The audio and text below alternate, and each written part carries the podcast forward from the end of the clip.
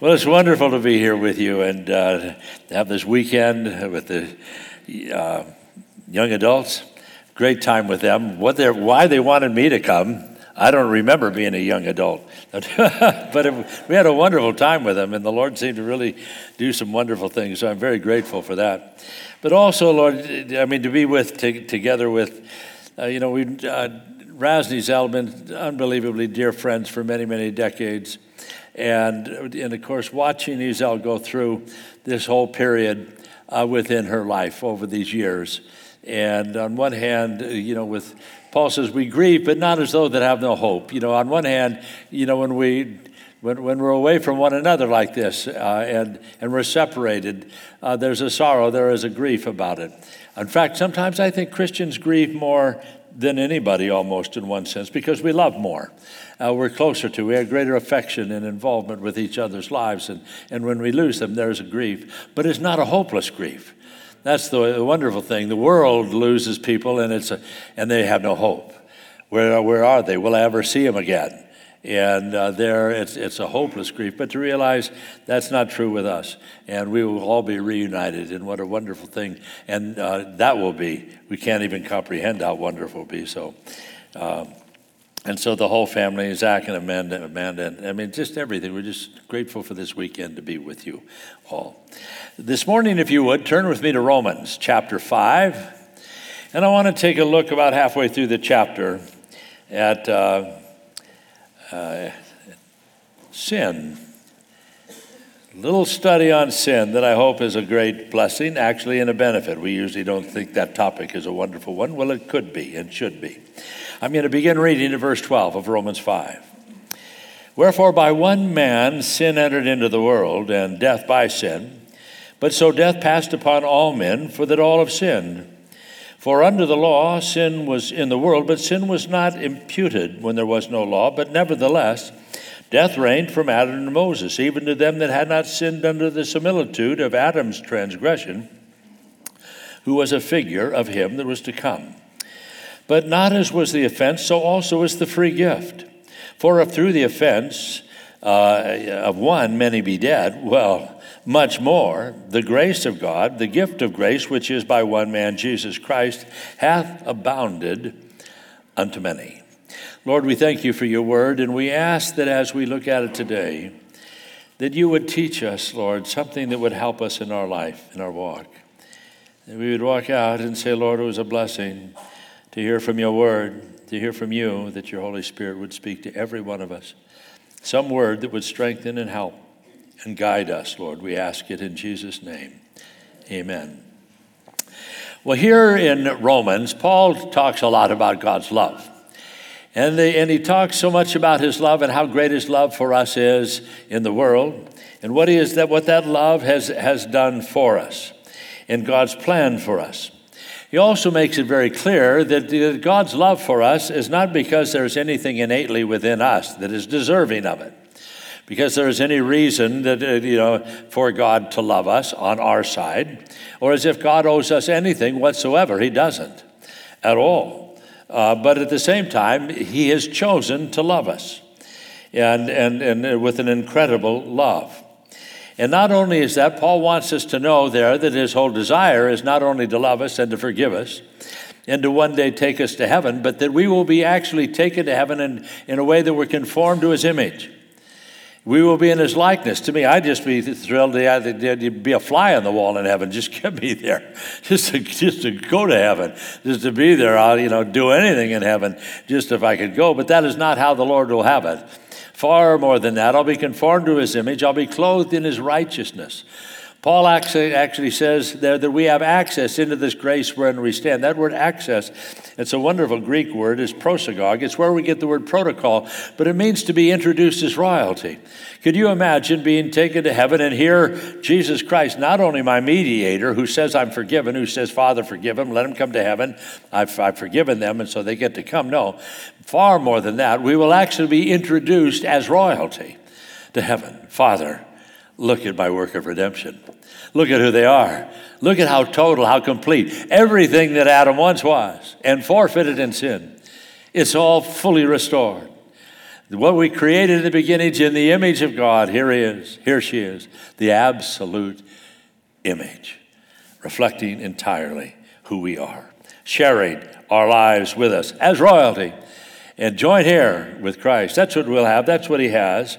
But at the same time, he makes it very clear it, we didn't warrant it. There was no reason for that, that, that, that he owed us that.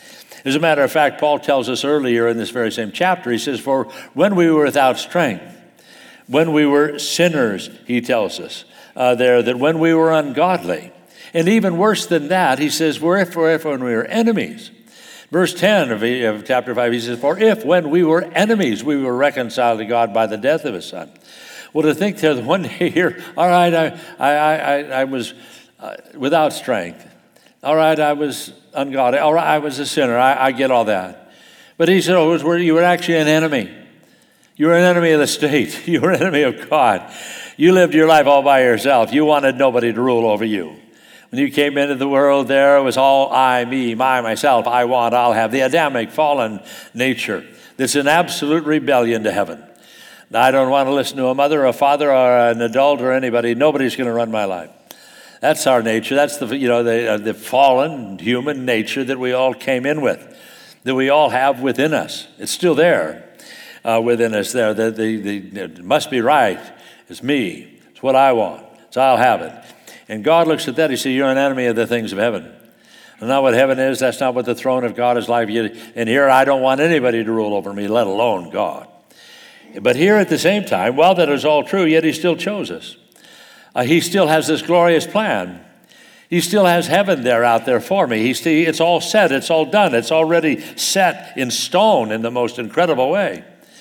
There for me, it's established. And yet at the same time, if that is really true, which it is, then my question is uh, if I am loved, I am accepted, I am forgiven, I am going to be conformed why in the process on this spiritual journey towards heaven am I having so many battles?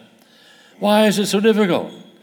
Why are there constantly these struggles going on in my heart and under my skin that still suggest nothing has really changed within me? I'm still, you know, a mess.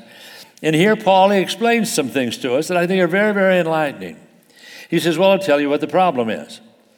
And, you know, and I think in one sense we all kind of know it, but I don't know if we know it how well. But here he tells us very simply, he says, Well, the problem, first of all, in verse 12, he says, Wherefore, as by one man sin entered into the world. Here Paul tells you, he says, I'll tell you what the problem is. Sin entered. Sin entered. It came in. It came into the world. And when it came into the world, we can't even comprehend ultimately what it did. Here, God had created something so beautiful, so serene, we can't even imagine the Garden of Eden.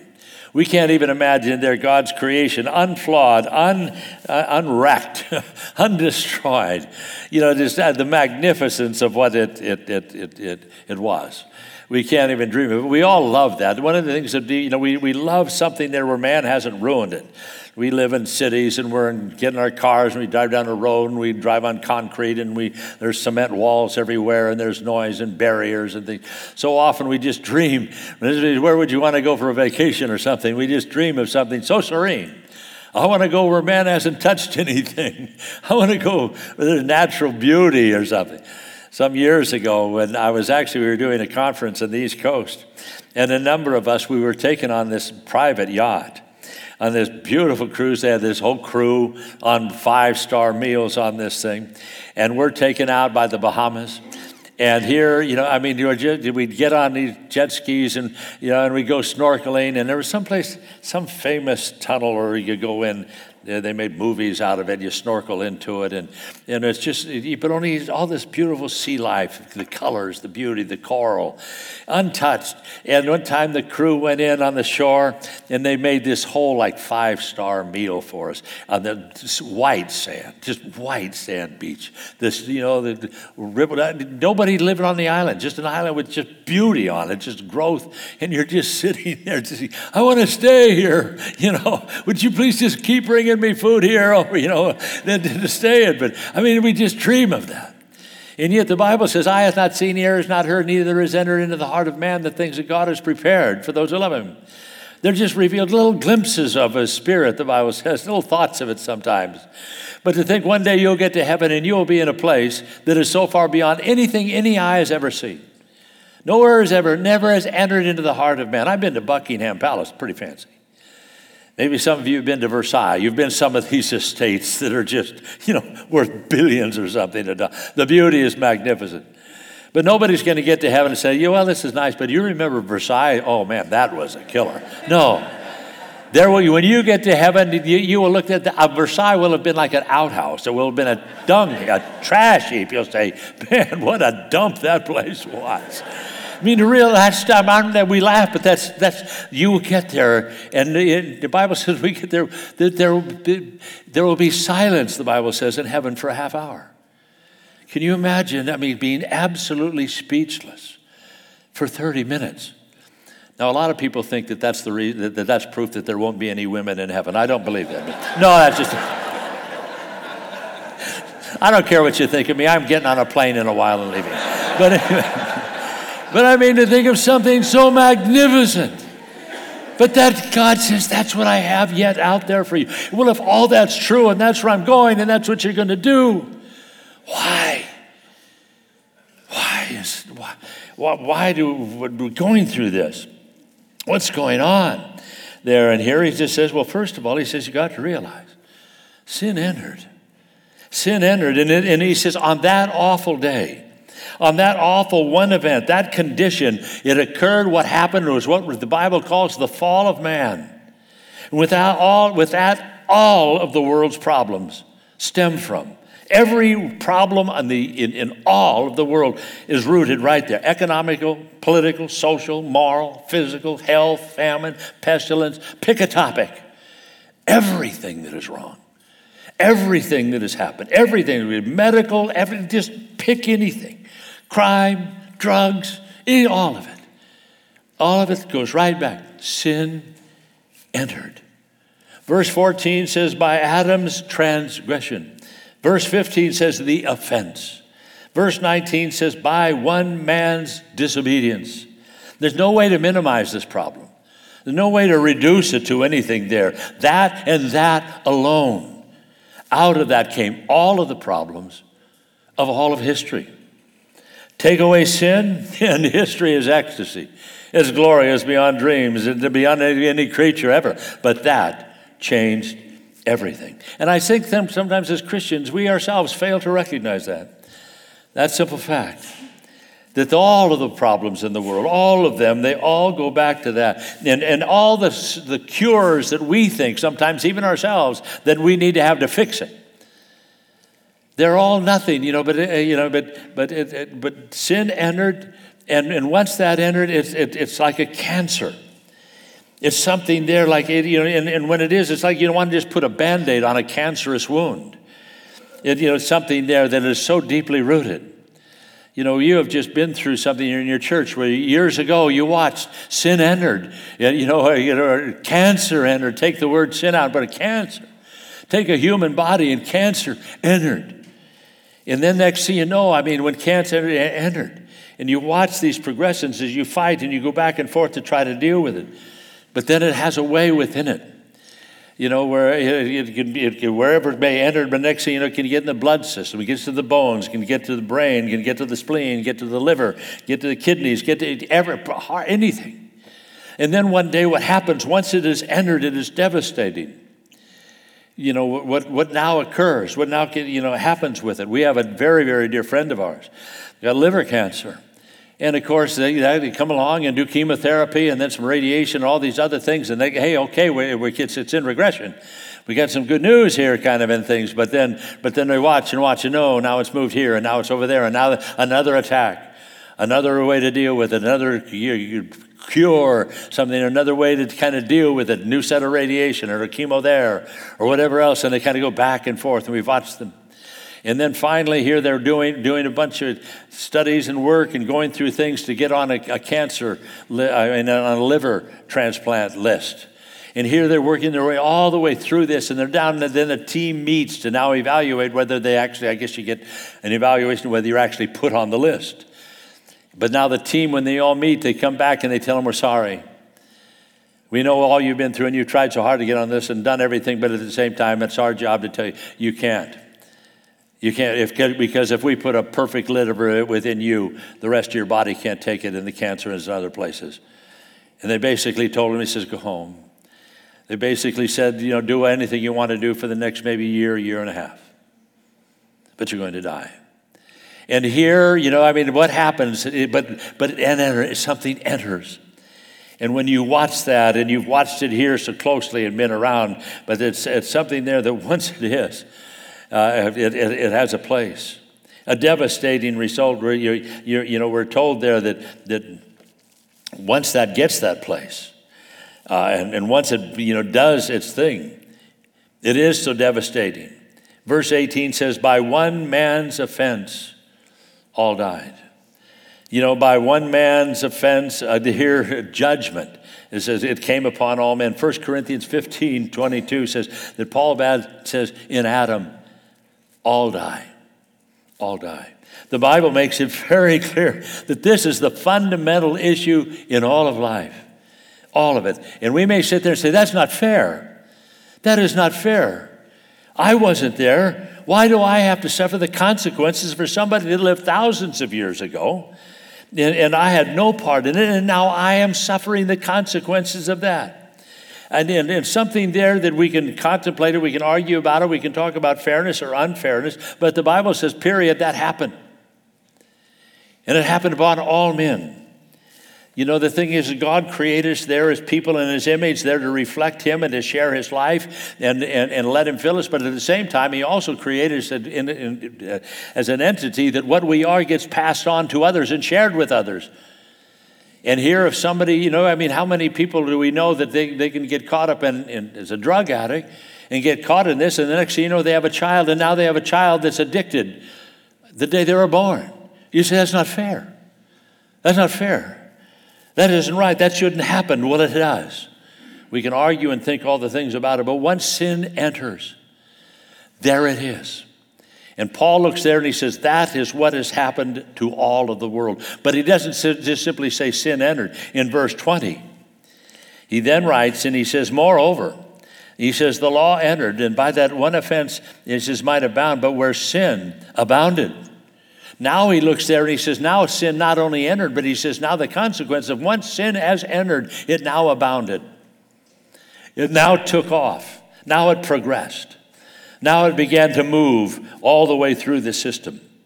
Something there, you know, and, he, and when he explains there that sin abound, he says earlier, he, he talks about Adam, he says people were sinners all the way from Adam to Moses there. He says, But when here, when, when the law came and Moses came, sin abounded. And that what it means is that actually the word abounded there means it came on stage with. It's kind of like in contrast to. Men were always sinner, but now when Moses came and the law came, now we realized what huge sinners we were. Because here what happened when Moses showed up the law, the Ten Commandments, and he laid this, and he says, by the way, folks, you want to know how bad you are. You want to know how bad the cancer is. You want to know how, how, how, how flagrant it is. This is what you once were naturally. You once naturally, you loved the Lord your God. You had no other gods before him, nothing. You had no idol, you had no image, you had nothing that you ever dreamed, ever wanted more than him. You enjoyed him, you enjoyed a Sabbath with him. And not only did you share his life and he lived within you, but there was no hatred, there was no murder, there was no adultery, there was no fornication, there was no corruption. You didn't want to. You loved every, it was incredible. You were once this. And now all of a sudden sin abounds. I was once this. Yes. You will be again. You can be again. But yes, you were. You were flawless. You were perfect. And it was wonderful. You walked with Adam. The Bible said Adam walked with God in the cool of the garden. Can you imagine that? Just walking there and God just walking just together, just as natural as anything. He was your father, he's your creator, no big deal. Not far, not distant, not unknowable, not some judge off where, not only there somebody, some creative genius. No, he was your fellow. You shared life. It was glorious. Is that what you're made to be? That's what you were made to have. But, but, but what happened is not only when sin came in, now it abounded. Now it has this way it grows. Not that the law made anybody any worse, it just showed how bad we were, how far we have deteriorated, what it is that's wrong, what it is that, is, that, that has happened. And the next thing you know, the disease, it, it progresses. It goes just from entering and then it, and, and then it begins abounding. You know, just like, you know, a virus comes along or a, you know, COVID. I don't want to go there. I don't even know what that was. But anyway, but whatever it is, it, you know, it, it passes. People can pass it. The Black Plague, a flu virus, polio, other things there come in. Is it fair that somebody got it? Is it fair that you can catch it or whatever it was? That you could get the Black Plague, that you could get other things that wiped out a mass of people. Well, that's not fair. But at the same time, humanity affects humanity for the good or bad or whatever else. It happens. There is something there where sin, he says there, sin entered, and then the next thing you know that happened, Paul said, sin abounded. You find out it's everywhere. And then he tells us in verse 21, and he says, And as sin hath reigned unto death. Now sin enters, now sin is abounding, now sin is reigning. Now sin is absolutely, your entire being is taken over by it. Now its cancer is spread everywhere and it dominates every aspect of your existence. It's reigning. It's reigning. How did this happen? How did something overtake me like this? And yet, at the same time, that is exactly what has happened. You talk about, you talk about the Bible tells us in the latter days. There that men will call evil good and good evil. Here to look there at what occurs in the last days of this sin or the corruption and the failure. I mean, we have watched something that has absolutely permeated society. Sin is reigning. It's running governments. It's running city halls. It's running school districts. Now, maybe in your state of Florida, you guys are a little bit behind us in California. We want to be the leaders in any way you possibly can. You want to find corruption? Come to California. But at the same time, across, sin is reigning. Sin is reigning and it is stupidly reigning, wickedly reigning. I mean, we've got government leaders that don't even know what a woman is anymore. What's a woman? I don't know. You really don't know. I mean, that's before Congress. That's not a drunk in a back alley. I mean, you're an intelligent person. Now, are they flat out lying or is sin reigning? Is sin reigning? The Bible says that in the last days, the Lord will send a strong delusion upon people that what they want to believe, they will believe it. Some as stupid and idiotic as it is, they will be consumed with it and say, I do believe that. I do believe I don't know what a woman is anymore. I don't know if a, if a man's a man or a woman's a woman, and they have, a, that, that they have to determine that themselves. Don't put anything on their birth certificate. They'll decide later on whether they're a boy or a girl, and when they decide that, we will help them become it. In fact, we will outlaw and call it a hate crime if you start calling them by their biological name that they had on a birth certificate. And society is beginning to move towards this. And at the highest level, it's reigning. We've got school districts there that were literally there in Cal. I don't think you have them here, but in California. And somebody there wants to go to their teacher and say, I want to be a, a transsexual. They can actually start medication on and put them out without even allowing the parents to know. We can do devastating things to a human body, and our government will oversee it and provide for it. They will need medication for the entire rest of their life while we have ruined their body. And at the same time, you know, there's something there, it will be reigning. Sin is reigning in the world. And we sometimes it's so gradual that we don't even realize it. I'm old enough, I remember literally, literally. I mean, there's four children in our family. We all kids had cars. We all parked out in the street in, in front of the house. We, none of us locked our car at night. We didn't lock our door of a car. Who locks our door? We didn't lock our house. We didn't lock it. I remember one time we went on a vacation for a couple weeks and my dad couldn't find the key because he thought we should lock the house. We didn't lock our door at night when we went to bed. Nobody thought about it. Our doors were always open. And our neighbors' doors were open. We went in and out of each other's house. We all played together. Nobody locked their door. You didn't walk and say, hey, your door's locked. What's happened here? now, yeah, I tell you, when you left this morning, you locked your house. And when you got, you came to church and locked your car in the church parking lot. You, you, you, you know, you beep, beep. Did it beep twice? Did we get it? okay? All right. You never know these church people. They can steal your bribe, you know, or whatever. You got cops out here. Some of you, you know, in fact, you look like, are you, a, you packing? You know, but the, Everywhere I go, there's not, I speak all over the, everybody's got bodyguards. You thought these people were welcoming you outside and saying, Hi, how are you? Those big, heavy guys out there, you think they, they're all packing, they're looking you, they're checking you up and down. you had a sign out. There's a sign out in front of your church. Bags may be checked. All right, lady, what you got there? You got grenades? What do you got in there? Come on, let's see it. Open up. Everywhere you go, you, you, you know, you, you left your house. Did we set the alarm? Did we leave lights on? We, you know, the motion detector's working. There, did we lock up? I, we never did that. It's, just, it's reigning. You don't dare. You know, you, you ladies, you just don't go shopping with your bag behind you hanging by. No, it's in front of you. You're looking down. Nobody, you know, you get you leave your purse open behind you. Get your purse; it'll be gone in a moment. They'll get your wallet. I mean, you have to watch everywhere you go. You go. You know, when I was a kid, kids, you walked at night, out in the dark, wherever it was, you boys, girls, anything, anywhere. No fear. Nothing there. I mean, there's places you don't, you, you can't go alone at night. You don't walk out in the dark some places. It reigns. It is taken over. Fallen man is taken over. You know, the world, we lock everything. But when we realize it's not just simply reigning corporately, universally, across the planet, you know, and wars and rumors of wars, and all of these other things, and anarchy happening in every place in the world. But it's something that in the process of it, before long, it, you know, it enters and then it, and then it abounds and then it reigns supreme. And it's not only universally, it's individually. It's individually with personal sin. Because we're all, all that the world corporately is just billions of, of individuals, fallen Adams and, you know, with our own life, you know, how many here, I, of course, I don't know who I'm looking at. But how many of you, part of your own life, your walk, your testimony, your struggles, one day you were young, you know, your, your buddy said, hey, let's go have a beer. All right. Well, my parents told me, well, all right, let's go have a beer. we'll get you. Next thing, hey, let's have another beer. Let's have a couple beers. Hey, let's go hang out. Let's have a few more. And then next thing, hey, now, now you're starting to, not only is something has entered into your life, but now next thing you know, hey, we, we got to get together. Who's got the six pack? Who's got some of this other stuff? And you look for an excuse to get together and have some beers and have a party. And then next one, next thing you know, hey, you, now it's starting. It's not only entered.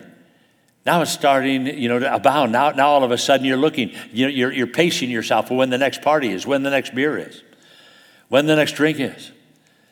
And then next one day it, it governs you, it controls you, it reigns. It completely dictates your behavior and where you're going and what you're doing and some addiction, some problem, something there says, hey, hey, come on, have this little marijuana, have a little smoke, man, this looks cool. Get a little high, get a little buzz. And then one thing, nothing, now all of a sudden that's not hard enough, that's not good enough. Now there's something else. And then one day you realize something entered and then it abounds, and then one day it reigns. You're addicted. You can't get free of it. It's something there that may be so much, so easy, so much fun, just such a kick at the time. Oh man, this is so cool. And now it's destroying you. When you're young, somebody comes along and they get some pornography. Well, now, of course, it's everywhere. But I mean, on every phone, anywhere you go, but something there, hey, he wanted to do it. He said, whoa, wow, that's, you know, I want to say it again. Where'd you get that? Hey, next thing you know, something, it, yeah, it enters. And then once it gets in, now something there, there's something that was so beautiful, something so wonderful, so, so glorious when God created Adam and Eve and He put them in the garden. They were naked and not ashamed. The pure love, a pure thing, be, be, be fruitful, multiply, enjoy one another. Something that was to be so holy. Now God, you know, they wanted to, Satan wants to rob it and make it wicked, corrupt, and evil and destructive. To where now all of a sudden something so prized there in a home, in a marriage, in between two And something glorious. Now it's a shame. Now they're embarrassed about it. Now all of a sudden, the next thing you know, now this, I need this here. And where's another one? And it enters, and the next thing you know, it starts abounding. And next thing you know, you find it, where can we watch it? Where can I see more of it? Where can, and then one day it reigns. It controls your thought life, behavior. Pick your movies by it. Pick all sorts of activity, everything around, and something has just got in, it entered, and there it is. That's Adam. That's what happens. That's what our, our, our life is like. But then the sad thing is, is that they're not, is it's not just now, okay, that happens. And maybe we're, you know, if we're honest, we realize that's us. That's human nature. That's Adam. We all had him. We are Adam. All of us. I've been a Christian over 50 years. I love the Lord. I've always, I, I, I truly love the Lord. But I can also tell you, after all these years, all these years of knowing the Lord, loving the Lord, praying, loving the Bible, loving to share Christ, I am still as capable this very moment as I stand here as I was the day I got, before I got saved. Every thought, every humanness, every behavior, it hasn't gone away. It is still there. It is still part. Hopefully, though, it, it's something that entered and, uh, and, and abounded and reigned. Hopefully, now it's not reigning, and Christ is reigning more and more and more within my life. But it doesn't mean that the battle is not still there. It is. But when once something enters and then it abounds and then it reigns, in verse 12, Paul says, Their sin entered and death entered through sin. Now, he said, See, see what got in. See what happened. You know, the sin that we maybe liked, that we maybe enjoyed. It was so much fun initially. It was what everybody was doing, all my parties, all of my buddies. Now, all of a sudden, you want to tell me, wait a minute. Wait a minute, you think you enjoy this so much, you think it's so cool, you think it's a whatever. Number one, number one it's not only in it, it's not only abounding, it's not only reigning, it is killing you. First, you know, he tells us there the death spread upon all men. Verse 14, he says, Death reigned. So death enters, and then death abounds, and now we have death reigning. There, with it, this comes. One has now obviously led irrevocably, seemingly to the other.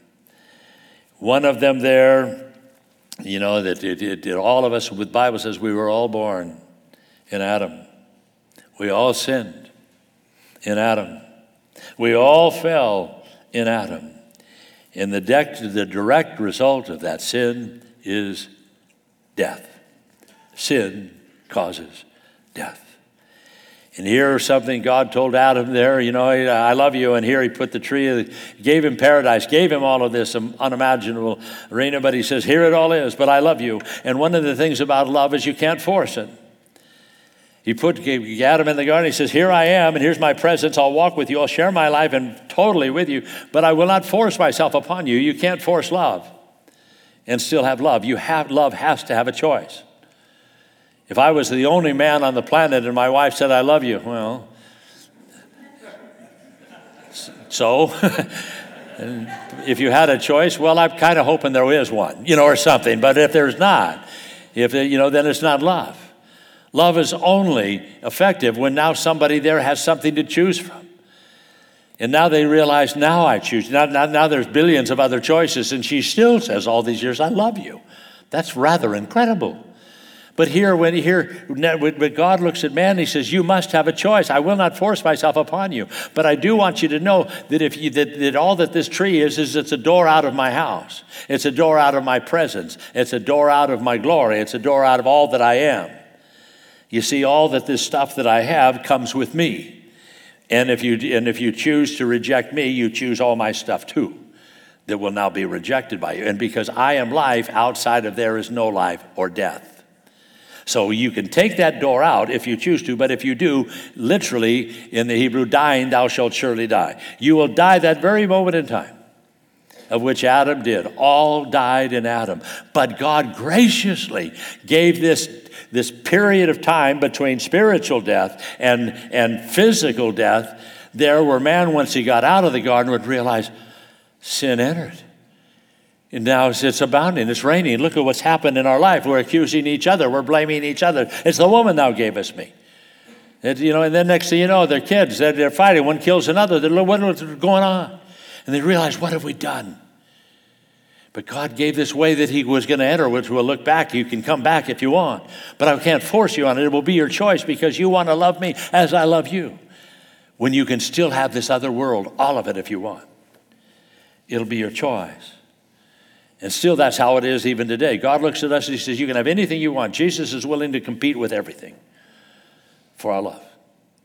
I'll compete with drugs, sex, party, houses, cars, trips, outfits, jewelry. I'll compete with everything that there is out there. And if you want any one of those other loves, you can have them. You can have any other idol, you can have either, and I will compete with them. And if you look at them and say, I choose them, I like them more than you. I want them. You can have them. You can have them. But you also, the byproduct of that is, you'll die with them. And here the Bible basically tells us that every one of us, we are all sinners. We had all abounded. It all reigned within us, and we all died. We all fell. And here is something there. We're all born on death row. We're all born dying. By the way, if you don't know that, you're dying. God bless you. But the, uh, but you are. You know, something a lot of you don't even think about that. You're young. You're immortal. So you think. I mean, life is just starting for you. You're just young. There's a whole world out there. You're, you're, you're, you're not thinking about dying, you're thinking about living.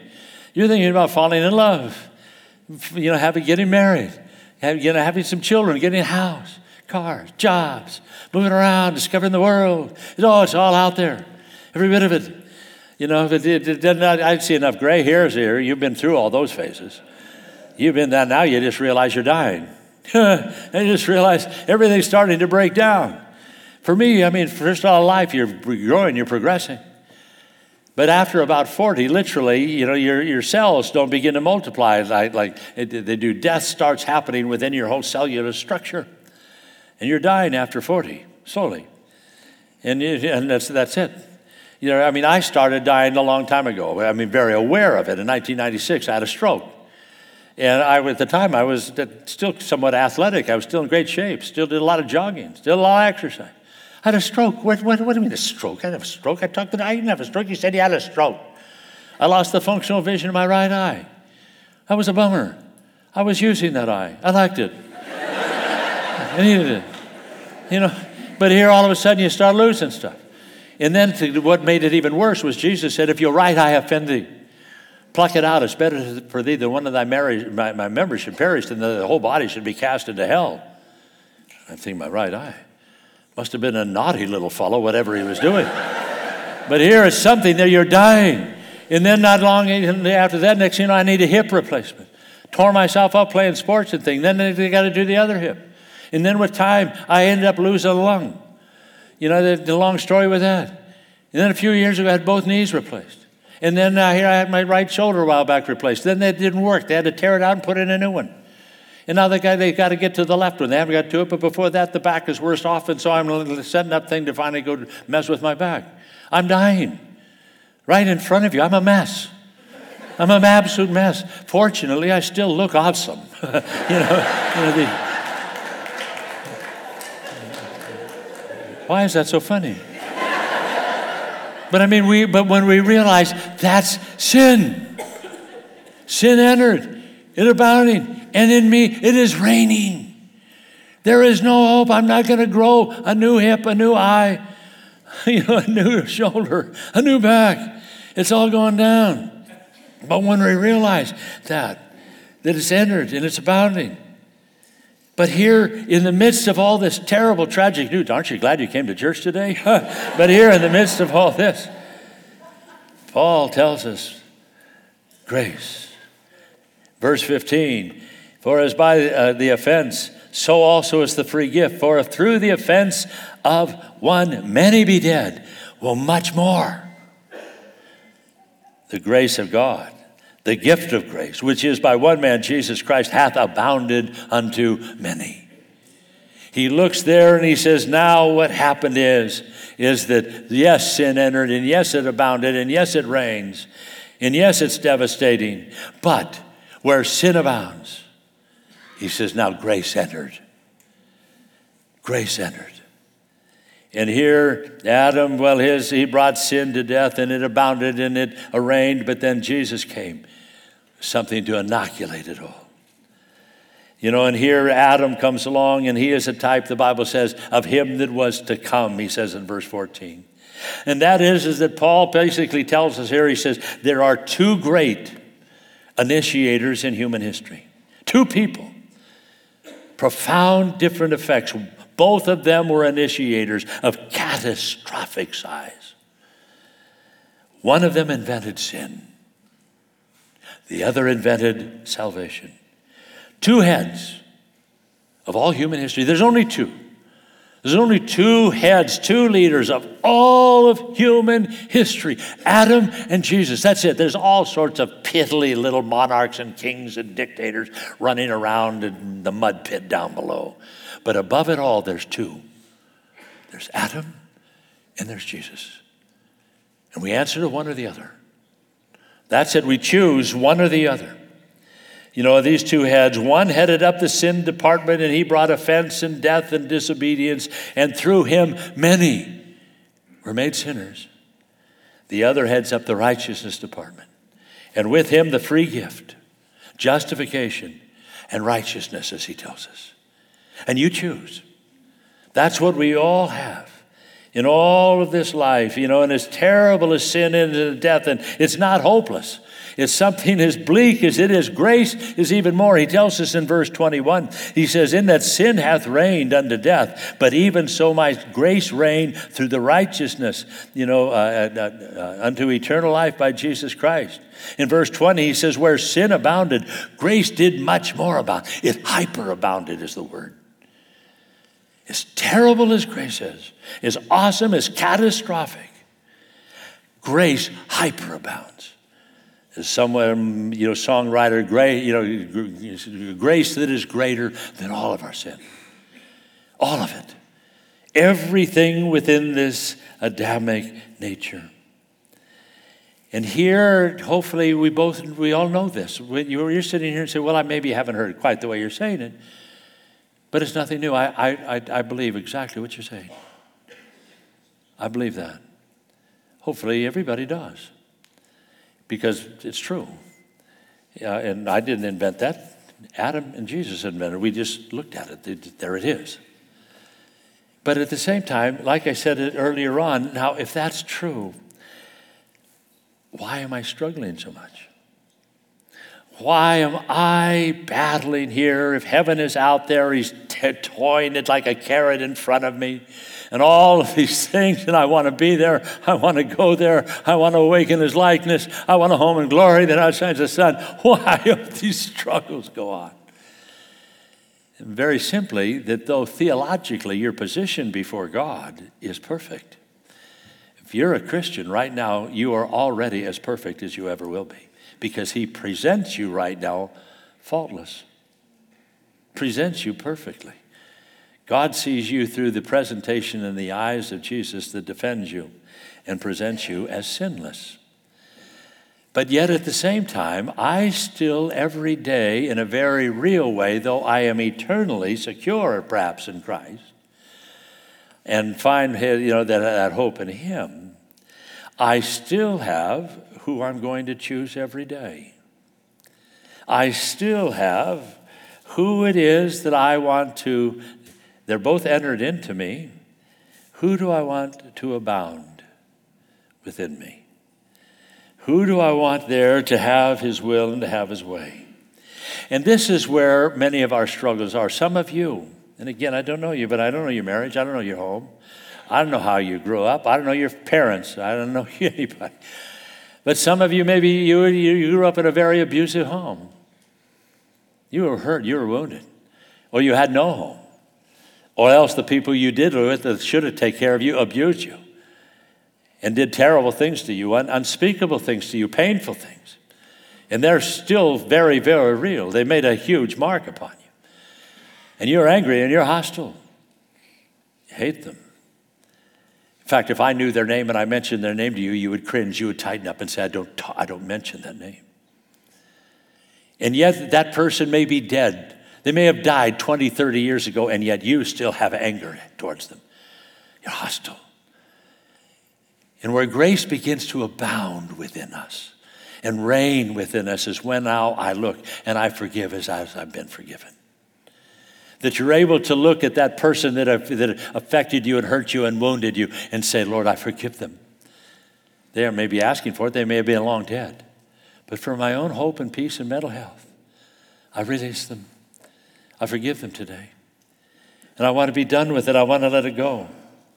And I, you know, it may be there in your marriage, it may be in your home that there was something you grew up angry, you grew up treated wrong, you grew up, that's how your father, that's how they dealt with problems, that's how the family, they yelled, they screamed, they threw stuff.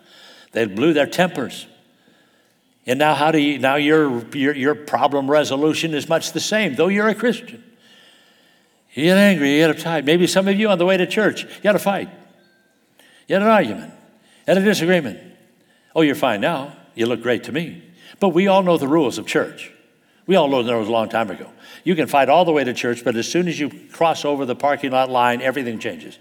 All right, we'll pick this up on the way home. Just shut up. You know, you get out of the, hey, bro, God, oh, you too. Hallelujah. So glad to see you in church, man. This is wonderful. Oh, yeah, I see the little, oh, man, praise God. What would I do without her? You know, and, uh, and then the next thing you know, you get back in the car. You're no sooner driving home. Now, where were we? You're mad. You're angry. You hold things. And here you wonder, why am I struggling? That's your choice. Not Adam's choice any longer. Not Jesus' choice.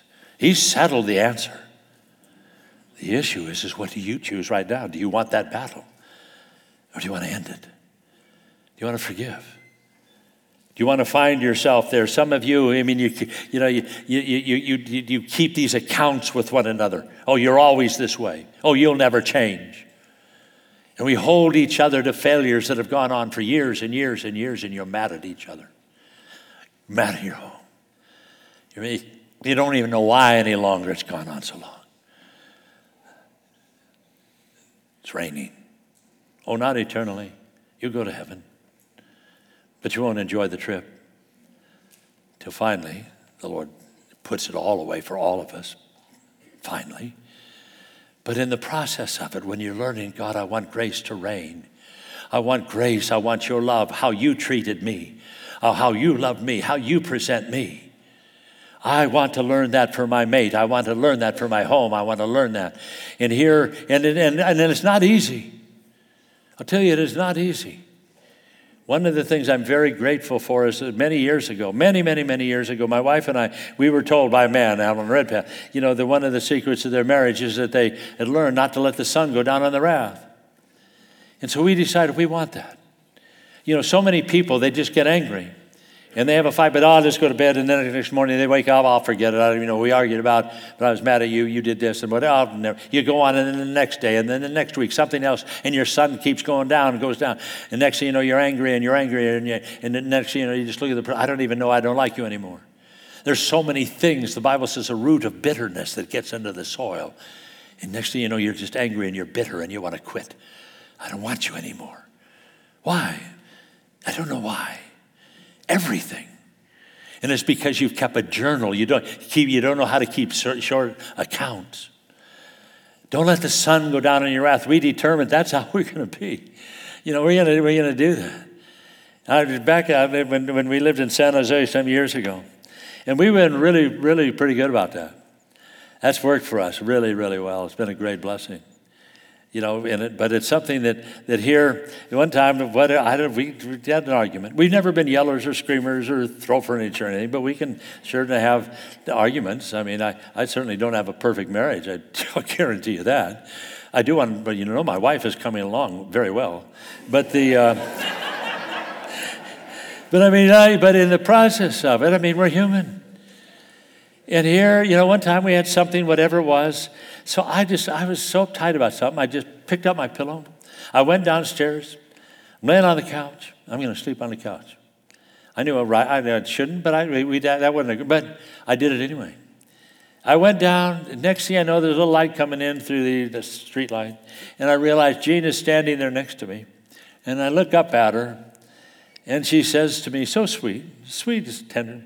She said, uh, don't let the sun go down on your wrath. Just reminded me.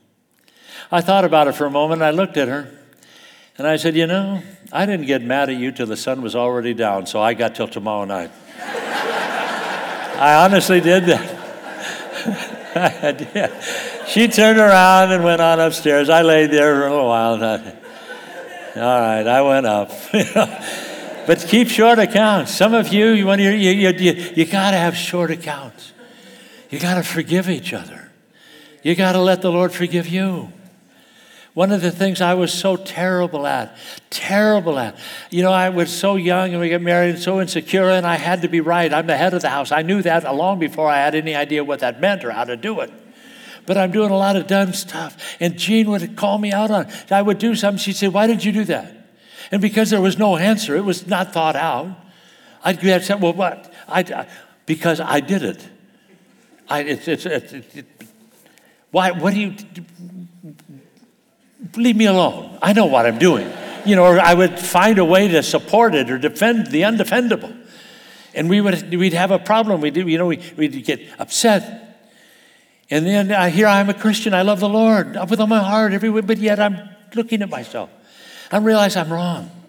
I knew I was wrong. She was right. Absolutely. It was not, total, obvious. But I, you know, I'd sit there, and, and here's how I would, could come to her. And this was not just on one or two occasions, this was for a period of time in our marriage. When I realized how wrong I was, and could I come to her and say, I'm sorry. Will you please forgive me? I could not do it. I'm a Christian. I couldn't do it. And I would come to her, true story, I would come to her and say, You know, I've been thinking about our conversation. She said, Yes. And I said, I want you to know something. I forgive you. True story. True. I could, and she realized he can't do it. The poor fellow can't do it. But she was so graceful, she realized it was code for a human effort to try. And so she would smile and she said, Oh, it's thank you so much. she would be so good and patient Maybe some of you, you're so, it's so embedded, you're so stubborn, and you know you're wrong. Maybe when you're going home today, the best you can do is look to your wife or your husband and say, You know, I've been thinking about our conversation on the way here. I want you to I forgive you. Be patient with each other, be graceful to each other. Thank you. I needed to know you forgive me. And that'll be code for we're going to work on this, aren't we? We're going to start to fix this we're going to learn grace. We're going to have grace is going to enter. Not eternally, that's done. It's going to enter experientially, and it's going to abound. And one day in our marriage, in our home, in our family, grace will reign. But we're starting somewhere. So wherever you're at today, you know, I want to close now. I'm sure I'm over time. I don't know what clocks are. But as I close, maybe some of you today, you realize you're, maybe, you, maybe you haven't received Christ. You need to do that. You need to receive His grace in the first place. But maybe others, you know, no, my problem's not. I, I, I, I get it. I'm forgiven. I, my name's in the book of life. I'm His child. That's settled. He loves me. I love Him. That's settled. I am forgiven. I know that. But grace is not reigning. You may be mad again at a dad that's been dead 20 years. You may be upset with a marriage that failed and a marriage partner that's on the other side of the country and you're mad at them for what they did to you. Or some, somebody around your life, or some boss, or some neighbor down the street, or somebody there at the office that you work with around, or somebody, it's just, and you're just, you mention their name and something right, your hair rises on the back of your neck. But today you realize, Lord, I want grace to reign. And there's some area right now because none of us are perfect. I'm standing, and I'm going to ask you to stand in a minute if you want to. But I'm standing not just because I'm physically standing, but in my heart. But maybe there's an area today that you want grace to reign. It's not reigning. Some person, some event, something there that the Lord would touch and say, Do you want grace to abound? Do you want my grace to abound? The grace that I have given to you do you want to let it come alive more in you? And if that's you, I, am going to pray for you, but I'd like to ask you to stand, if you would. If you want to stand, and don't just do it because anybody else or whatever, but if you realize, Lord, this was for me today. This is a word from heaven for me in some area of my life specifically. And I want it to affect whether today and then tomorrow, because I'll tell you, the problem will come back tomorrow. You will still be married to the same person tomorrow. You will still have the same children tomorrow. You'll still go to work in the same place. You will still have all of these events around and it will be tested. But when you then say, realize, Lord, I, I, I test it tomorrow.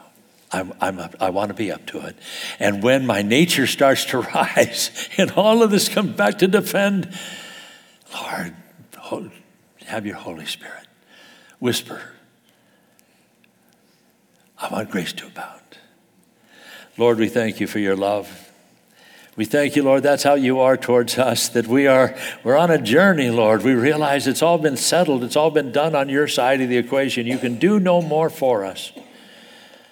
There's absolutely nothing. When you said it is finished, your work was finished. All that was done for us to be conformed in your image and to have heaven one day is finished. But Lord, our walk and our journey is not finished. We are not conformed. We have, we've got so many areas to grow in and grow in and grow in. And even in our last breath, we will not have arrived. But Lord, we want to grow. We want more of your grace, experiential in our life and in our homes. And Lord, you know why each person stands. It's none of my business, but it certainly is yours and theirs. And I pray, Lord, that whatever it is that you're touching them, that right now, that they could just say, Where sin abound, grace hyperabounds. I want it to overcome it. So, Lord, strengthen and bless and fill. And Lord, as the test comes, may we be ones that you tap us on the shoulder and say, Lord, I need it again and again and again, all the way to my last breath. So, Lord, we thank you for what you do eternally, but we ask that you would be doing more daily. By our permission, by our desire, you will not force yourself upon us. So help us and strengthen us. We're asking you by our own will. In Jesus' name we pray. Amen.